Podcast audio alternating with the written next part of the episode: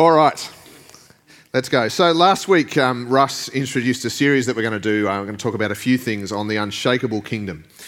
Uh, and in the process, he delivered uh, half of my message for this week. Um, I shouldn't have told him what I was going to preach, and maybe he wouldn't have stolen it. Or maybe it is that the, uh, the Holy Spirit's trying to get, us, get our attention about some things. And uh, perhaps we're all just a bit slow, or maybe I am.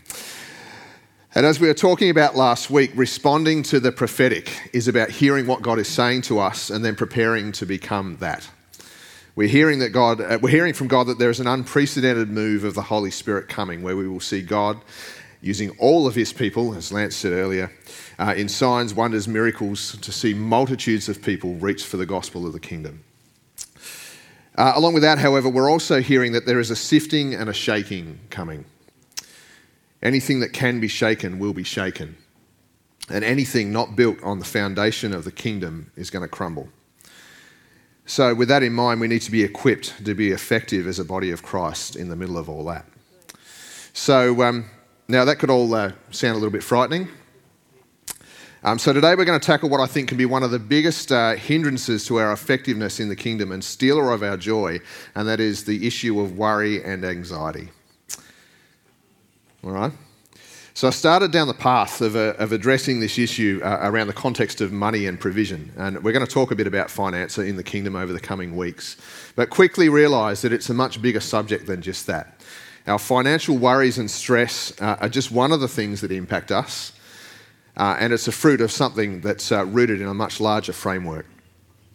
And so, as with most uh, messages that you'll get from me, most of this comes out of my own stuff and uh, I'd like to thank uh, Steve Sudworth, who is, serves on the NCMI team uh, in South Africa, um, for some of this content. He preached a message on worry and anxiety at an equip in the US recently, and it really impacted me as I listened to it. He's in America, is he? He's a South African guy. He's, it's so nice to be here. Um, I just made assumptions based on his voice, but we can't do that as is illustrated here. He's an American, yeah. Uh, so he was kind enough to lend me some of his content. He just doesn't know that. Um, so we'll thank him very much for that. so, uh, yeah, that's how it rolls. Uh, so now I've got a lot to say on the subject of worry and anxiety because it's, uh, I'm actually an expert. Um, it's, a, it's a little known fact because I'm very humble and I don't like to talk about it. That uh, I'm actually one of the world's leading authorities on the issue and possibly one of the most learned people on the planet and that's because uh, I have been and still am, at times, a world class warrior. I've turned it into a professional sport and some kind of art form. because some of you will know that, uh, that I, uh, I, am a fixer. Like, I, I, love to fix things and uh, make things better and improve stuff, maximize things. And, and oftentimes I can, particularly physical things, practical things. Uh, it's a funny story um, at our church in, uh, where, where, we were in Sydney before we relocated back to Tasmania. A, a, nice couple turned up one day to church with a microwave in their arms. And uh, so I want to donate this to the church. I'm like, oh, great, that's okay. And we're thinking, oh, well, I'm not sure what we're going to do with it anyway. But hey, thanks for the great gift. And they say, oh, oh yeah, it doesn't work. but that's all right, Tim will fix it. so ever since then, there's been this rolling joke that, uh, that Tim fixes microwaves. Uh, it's not true. I don't fix microwaves. Please don't bring me appliances. Especially don't donate them to the church if they don't work. But um, boy, oh boy, when I can't fix things, particularly involving situations with people and uh, relationships, because they're so much more complicated than things, um, I worry. And I've at times made myself physically ill with worry and anxiety when I can't fix the problem, can't solve the issue uh, sleepless nights, gone grey, my hair's fallen out, the, the whole nine yards. Perhaps that's what's wrong with Johan over here.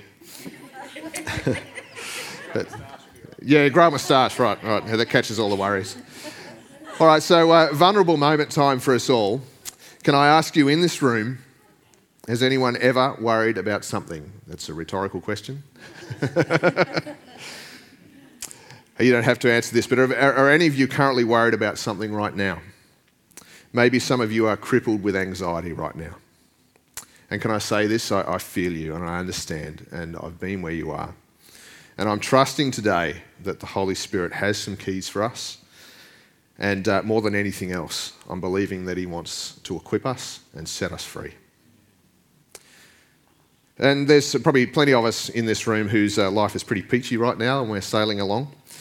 Uh, your time might come, and even in the midst of that, Jesus wants to equip us and give us some ammunition to stand against it in the future. So, before I ramble on anymore, I reckon we should go to the Word of God. Does anyone want to take a stab at where we're going? Matthew 6. Matthew 6, the winner.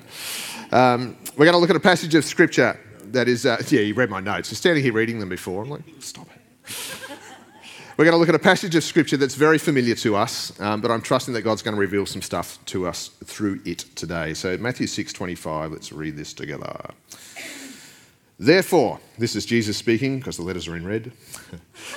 Therefore I say to you, do not worry about your life, what you will eat or what you will drink, nor about your body or what you will put on. Is life not more than food and the body more than clothing? Look at the birds of the air, for they neither sow nor reap nor gather into barns, yet your heavenly Father feeds them. Are you not of more value than they?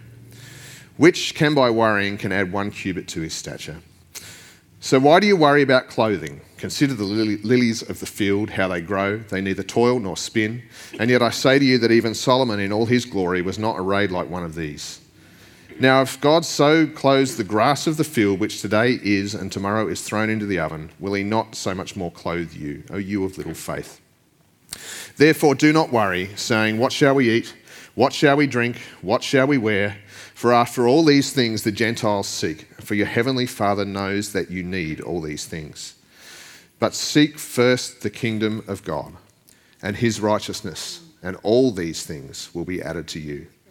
Therefore, do not worry about tomorrow, for tomorrow will worry about its own things. Submission, submission, sufficient for the day is its own trouble. So, as we know when we're looking at Scripture, it's good to look around at the context. And as all good scholars of the word should know, that when we see a passage of the word that begins with the word therefore, we should have a look and see what it's there for. So, the context of the worry passage is the Sermon on the Mount the preceding chapters, where, where Jesus lays out one of perhaps the most significant chunks of teaching for us on how to be effective in his kingdom. He reels off, and we read pages and pages of red letter, um, beginning with the Beatitudes about being salt and light, Jesus fulfilling the law, about the issues of the heart, uh, murder, adultery, marriage, letting our yes be yes, going the extra mile, loving our enemies, doing good to please God, not man, how to pray, how to fast, laying up treasures in heaven, not on earth, about serving God, not money. And after all of that comes this Therefore, do not worry. So it's simple, really. That ends my message. We just need to stop it. Let's all have a cup of tea and I'll run out the door and catch the plane. No. Look, I love to use uh, video when I'm speaking because uh, it means it's five minutes less that I have to talk. And uh, in the context of just stopping it, uh, this one was too good to pass up. So if we hit the button, let's see what happens. Uh, Dr. Switzer? Uh, yes, C- come in. I'm just, just washing my hands. Uh, I'm Catherine Bigman. Janet Carlisle referred me. Oh, yes. Uh, of being uh, buried alive in a box. Yes, yes, that's me. Should I lay down? Oh no, no, no. We don't. We don't do that anymore. Just, just have a seat. And, uh, and let, let me uh, tell you a, a, bit about our, our billing. I um, I charge five dollars for the for the first five minutes and, and then absolutely nothing after that. How, how, how does that sound? that sounds great. Too good to be true, as a matter of fact. well, I can I can almost guarantee you that that our session won't last the full uh, the full five minutes. Now, um, we don't do any insurance billing, so you would either have to pay in in cash or by check. wow. Okay. And I, and I I don't make change. All right. and go. Go. Well, tell what? me, tell me about the problem eh, that you wish to address. Oh, okay. Uh, well, I have this fear of being buried alive in a box. I just I start thinking about being buried alive and I begin to panic. Has, has, has anyone ever, ever tried to, to bury you alive in a box? No, no, but truly thinking about it does make my life horrible. I mean, I can't go through tunnels or be in an elevator or in a house, anything boxy. So what what you're saying is you're uh, you're claustrophobic. Uh, yes, yes, that's it. All right. Well, uh, let's go, Catherine. I'm uh, I'm going to uh, say two words to you right now. I, I want you to listen to them very, very carefully. Then I want you to take them out of the office with you and incorporate them in into your life. Well, shall I uh, write them down? Well, it, if it makes you comfortable, it's just two words. Most we find most people can uh, can remember them. Okay. You ready? yes. Okay. Here, here they are. Stop it!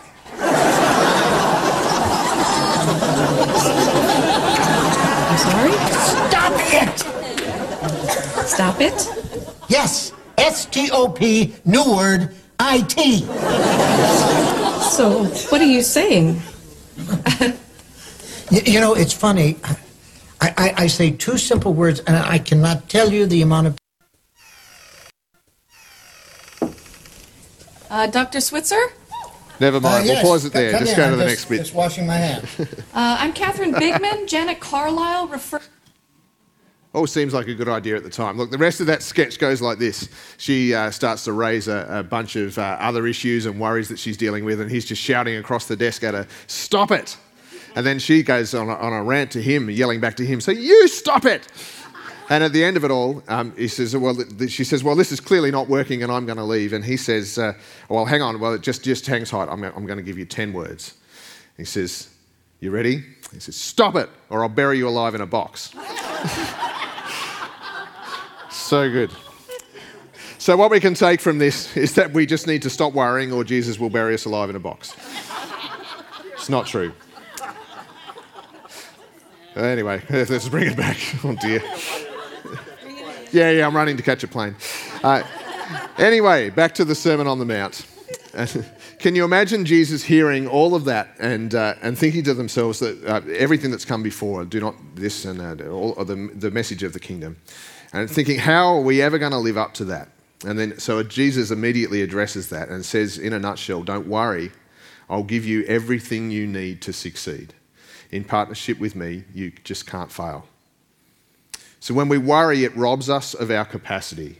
It takes up space, it takes up residence in our head, it robs us of our joy, and in the process, steals away a bunch of our effectiveness as part of the kingdom. So, with all that in mind, um, what is worry? What's wrong with it? Why do we do it? And how do we stop it? So, what is it? Uh, the Bible defines worry. My brilliant study Bible here has some footnotes, and it defines it this way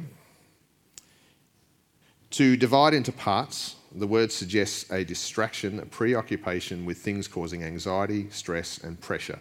Jesus speaks against worry and anxiety because of the watchful care of a heavenly Father who is ever mindful of our daily needs. We're all pretty familiar with it because we've probably all experienced it at one time or another. So, what's so wrong with it? Some people could say, oh, well, worry, it sharpens our conviction and focuses our mind. Um, and I've got five points here that also come straight from this great study Bible. And they all start with the letter U, uh, so it's obviously the Holy Spirit. So we've got five U's. Um, verse 25 says, Therefore I say to you, do not worry about your life, what you will eat and what you will drink, nor about your body, what you will put on. Is life not more than food and the body more than clothing? So worry is, number one, unreasonable. We're going to feel a bit beat up by the time we get to the end of these, but that's okay. Worry is unreasonable. Life is more than food and clothes. And in the context of the therefore, Jesus is saying that you are worth so much more than, and He has so much more for you than the stuff in your mouth and what you put on your back, or what you have in your wallet or your bank account. Our obsession and concern with these things steals us away from the greater work of the kingdom. It wastes our time and mental energy and takes away from the stuff that Jesus has for us to do. Verse 26 says, Look at the birds of the air, for they neither sow nor reap nor gather into barns, yet your heavenly Father feeds them. Are you, not more, not, are you not of more value than they?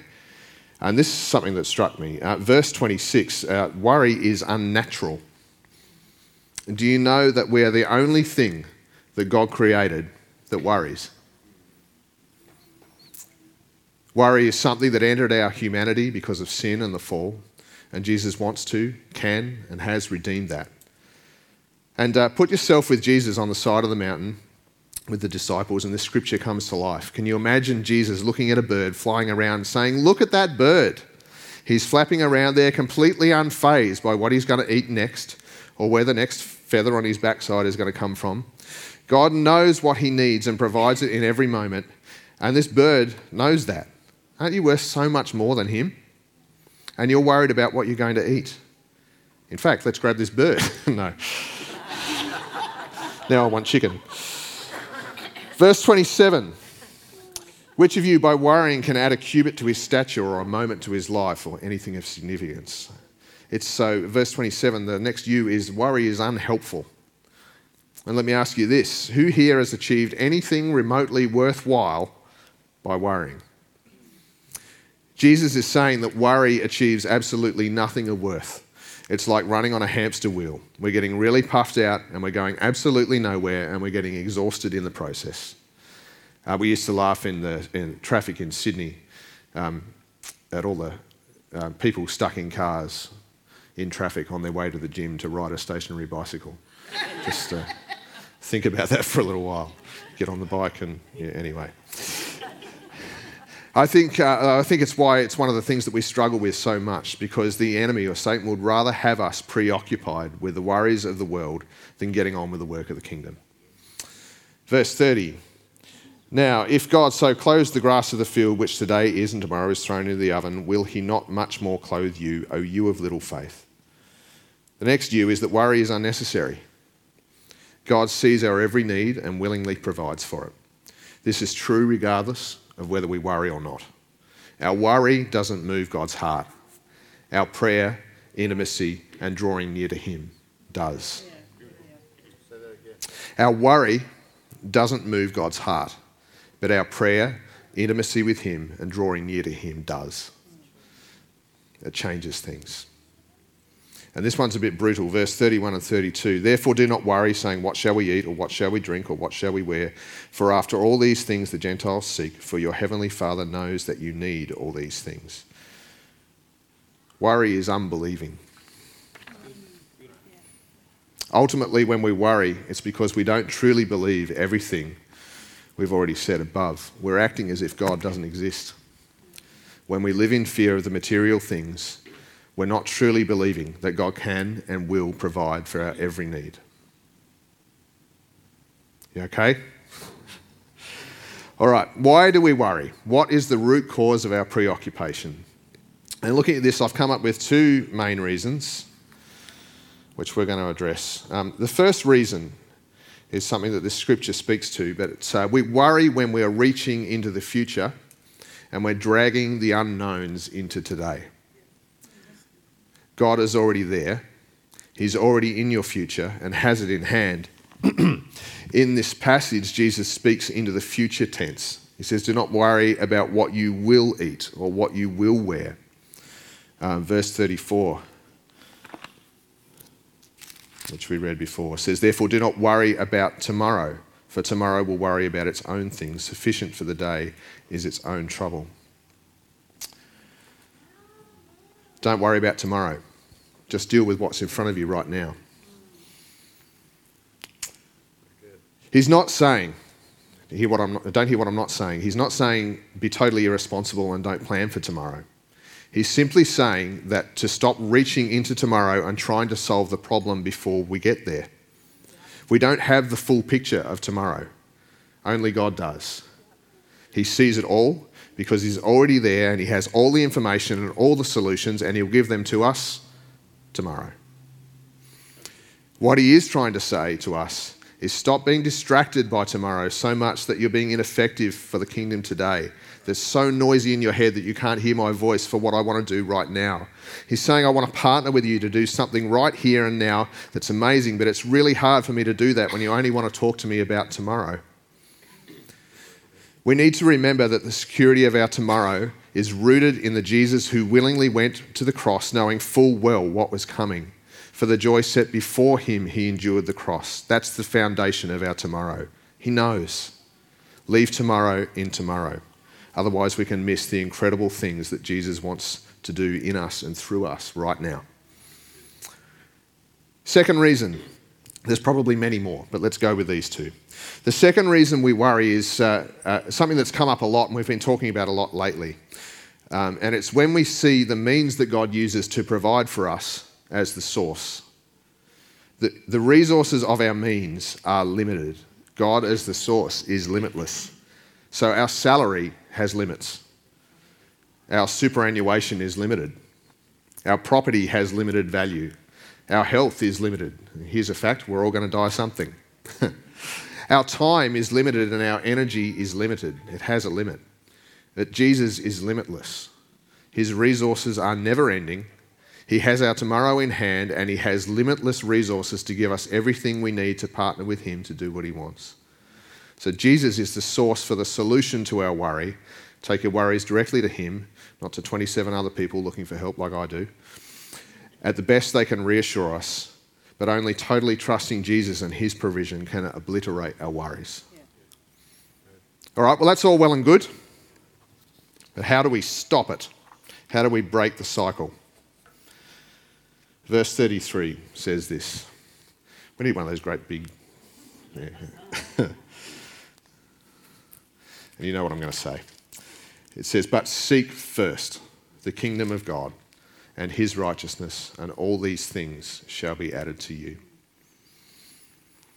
Seeking first the kingdom of God today, and God's promises that everything else, uh, God promises that everything else will be taken care of. The solution isn't in our own grit, determination, and self discipline. It's found in embracing our covenant relationship with Jesus and driving the worry out of our minds by our obsession with his kingdom first. Our Father is as kind as he is good. Seeking first the kingdom is the first step on the pathway to experiencing God's miracles. Making our first priority to be obedient to the nudging of the Holy Spirit and being about the Father's business instead of our own relentlessly pursuing intimacy with Jesus. There are very few challenges we face where more of Jesus isn't the answer. When we live like this, God is our source. He knows our every need. The promise is that He will provide all these things, or all these things will be added to us. He has limitless resources to provide answers where we are worried with questions. And so there's a responsibility on us in all of this. Understand me here God is loving and kind and desires to give us everything we need. But in this expression of his covenant with us, he calls us to make determining, slow down, he calls us to make determining his will for us and positioning our entire lives in obedience to him to be our very first priority. We don't earn it, and we certainly don't deserve it, but because of God's outlandish grace and love, his abundant provision is found when we enter into partnership with Him. Seek first the kingdom, and then all these things will be added. When we make our number one priority to discern His will for us and humbly obey, in that place, His promise is that we have everything we need. It's a whole of life thing, and it involves our everything. It's a big call. And now I'm going to get in trouble. it's why the whole false doctrine around the prosperity gospel is just so weak and sad. It reduces our intimate relationship with our Father to some sad transactional substitute, where a transaction takes place such that God, the bank teller, counts our offering down to the last cent, then judges it accordingly. We pass or fail, and out of that, He either multiplies it and gives it back, or we go hungry and fail until we go to the bank of God next week. It's, it's, and so the like pathetic, sad cycle of fear, manipulation, and control goes around and around. It's so far off the mark, it's, it's just depressing. We're in an adopted father, son, daughter relationship where Jesus calls us to seek first the kingdom. He's looking for our entire lives. Our financial resources are such a small component of that. He's drawing every saint, not just the leaders of the hierarchy, but every one of us into an unstoppable partnership with Him to advance His kingdom. That's how we're going to see this outpouring.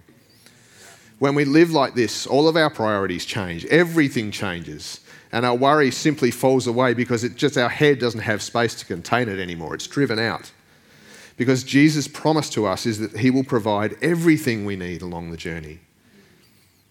And the best part is that when we see the miracles and recognize that He is the source of them, the only one who gets the glory is Jesus. It's not about us, it never was. It's all about Him. We've seen some of this in our own lives, and I want to testify to a couple of things as humbly as I possibly can, just to give Jesus some glory. Um, Kate and I, I guess, in our family, we've done our best to try and live like this. We haven't always passed. But um, yeah, we, we want to seek first, and uh, we want that for, for everyone around us. And, but these stories are not about how great we are, they're really not. They're about how amazing God is and how faithful He is to His promises. So, let me have a drink. A couple of years ago, um, we'd been back in Launceston uh, about 12 months. We'd come back for a job um, we felt that God had led us back here, and I was working at a place, and, and, things weren't going particularly well, and I was worried in the state that I spoke about before, tearing out my hair and staggering out of bed in the morning and all this kind of stuff. And uh, we're at a pretty low point, I'll be honest, wondering what on earth it was that we were doing here and what it was all about, why God had brought us here, and we were confused and had lots of questions. And uh, we, we, were self employed in Sydney, and um, our uh, accountant at the end of that year had sort of wrapped up the final tax return of our business, and um, we'd put aside what we thought we needed um, to cover that. And uh, got this email one day with the, with the final return, and could just contained this massive tax bill, um, so far beyond what we were planning. Some mistakes had been made, and some things hadn't been seen. And yeah, we don't use that accountant anymore. Uh, um, and we had this huge bill, and I, I'll be honest, I hit rock bottom. I didn't like, what are we going to do? And went through a process of angry and all this stuff that we do, you know. And, uh, uh, and finally got to the point where, oh, we'll just take it to God. And um, so we did that. And of course, you know, how we go to God with, uh, with the answers we think He's going to give, and we just tell Him what He should tell us. So, so oh, we're just on our salaries now, and we're just going to chip away at this thing. We'll go some payment arrangement with the ATO or whatever, and we'll, we'll figure it out. It might take us years, but you're faithful. and left it at that. Uh, in the following two weeks, um, literally, uh, unexpectedly, through a range of means um, that we had no concept of, tens of thousands of dollars fell out of the sky. Um, one of the things we needed in that time was I'd, I'd, just changed employment and we needed a second car. So uh, we were given a car in the fortnight after that. Admittedly, it's a bright yellow Hyundai Getz, um, but that's just a bright yellow reminder every day to us of how good God is. Um, so it was incredible. Like, uh, Centrelink had made some mistakes with our family tax benefit. They found them and told us. Like, that, that doesn't happen.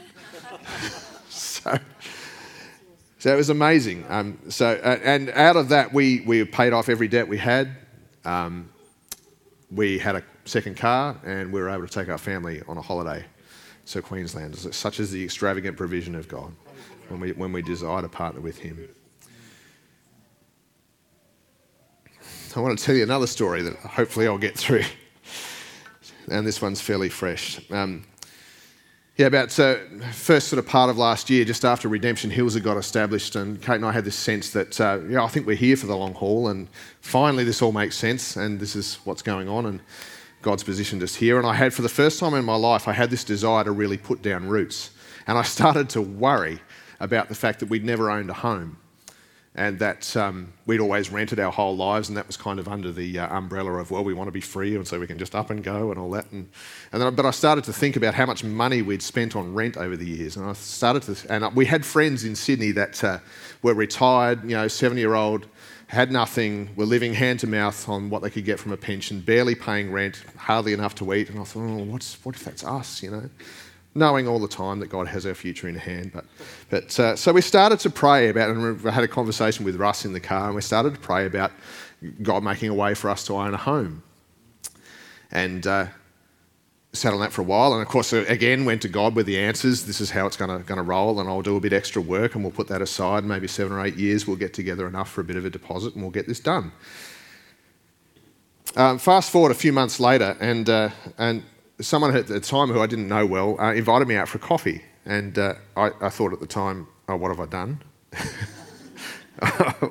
or maybe this person just uh, wants to get to know me a bit better, and, and that's great. So, anyway, so off we went. I was sitting down with a coffee, and we're just talking about our lives and back and forth and things that were going on. And, and uh, this person says to me, um, so this is a, a, bit left field. He says, Oh, so God's laid it on my heart um, uh, that, that you guys want to get into a home, and that we, I, would like to help you do that.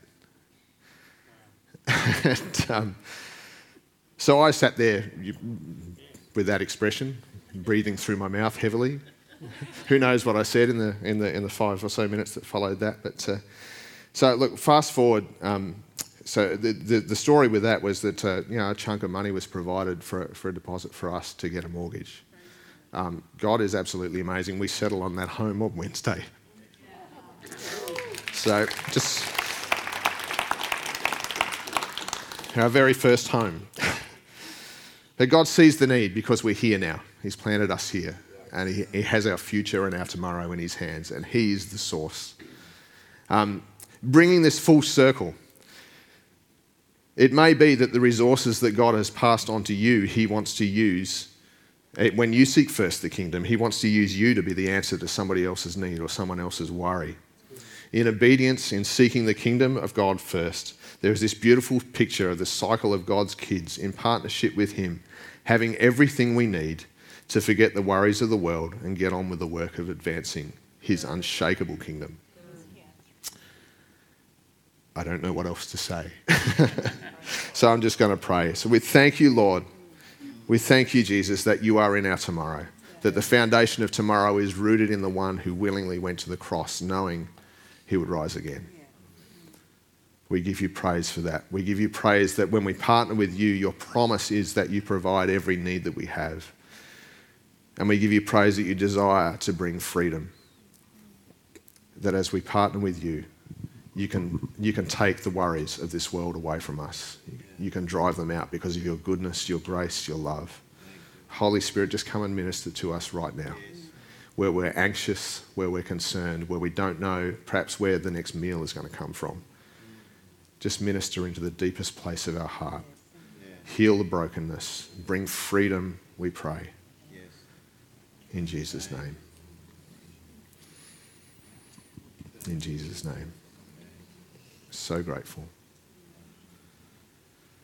Amen. Hand back. Wonderful.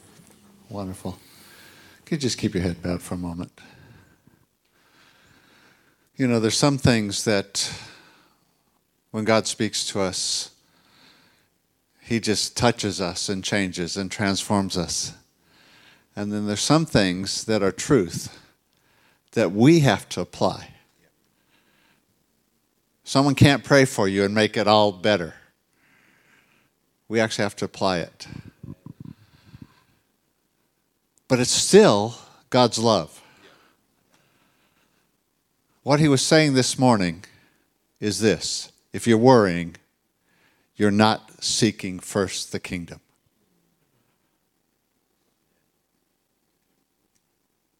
Very simple. So, how do you stop it? You don't say, I won't worry, I won't worry, I won't worry, I won't worry, I won't worry. You say, No. I'm going to hear what God's saying, and I'm going to seek first the kingdom. Lord, show me. I want to seek you above all else. I want to partner with you in all that I'm doing. See, it's not that God's angry with us, it's not that He's slapping us upside the head. He's actually just saying, I'm trying to get your attention because this actually isn't good for you.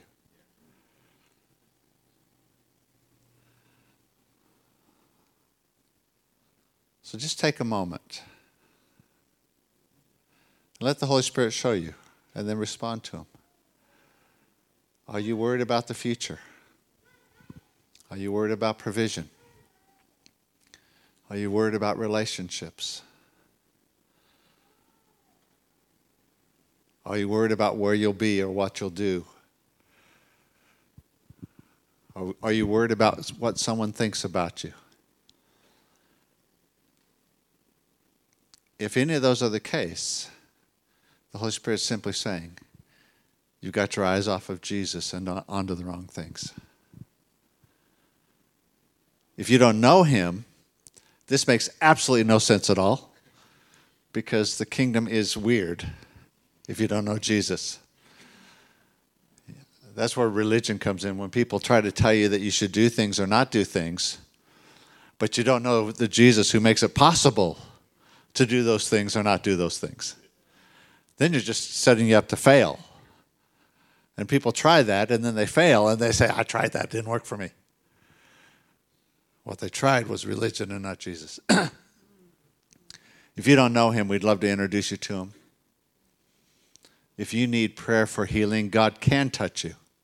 And He's the only one that can do that. You can't make any other decision to, to get healed. I mean, you can live healthy, but there is something where at times when God just touches us and, and heals us.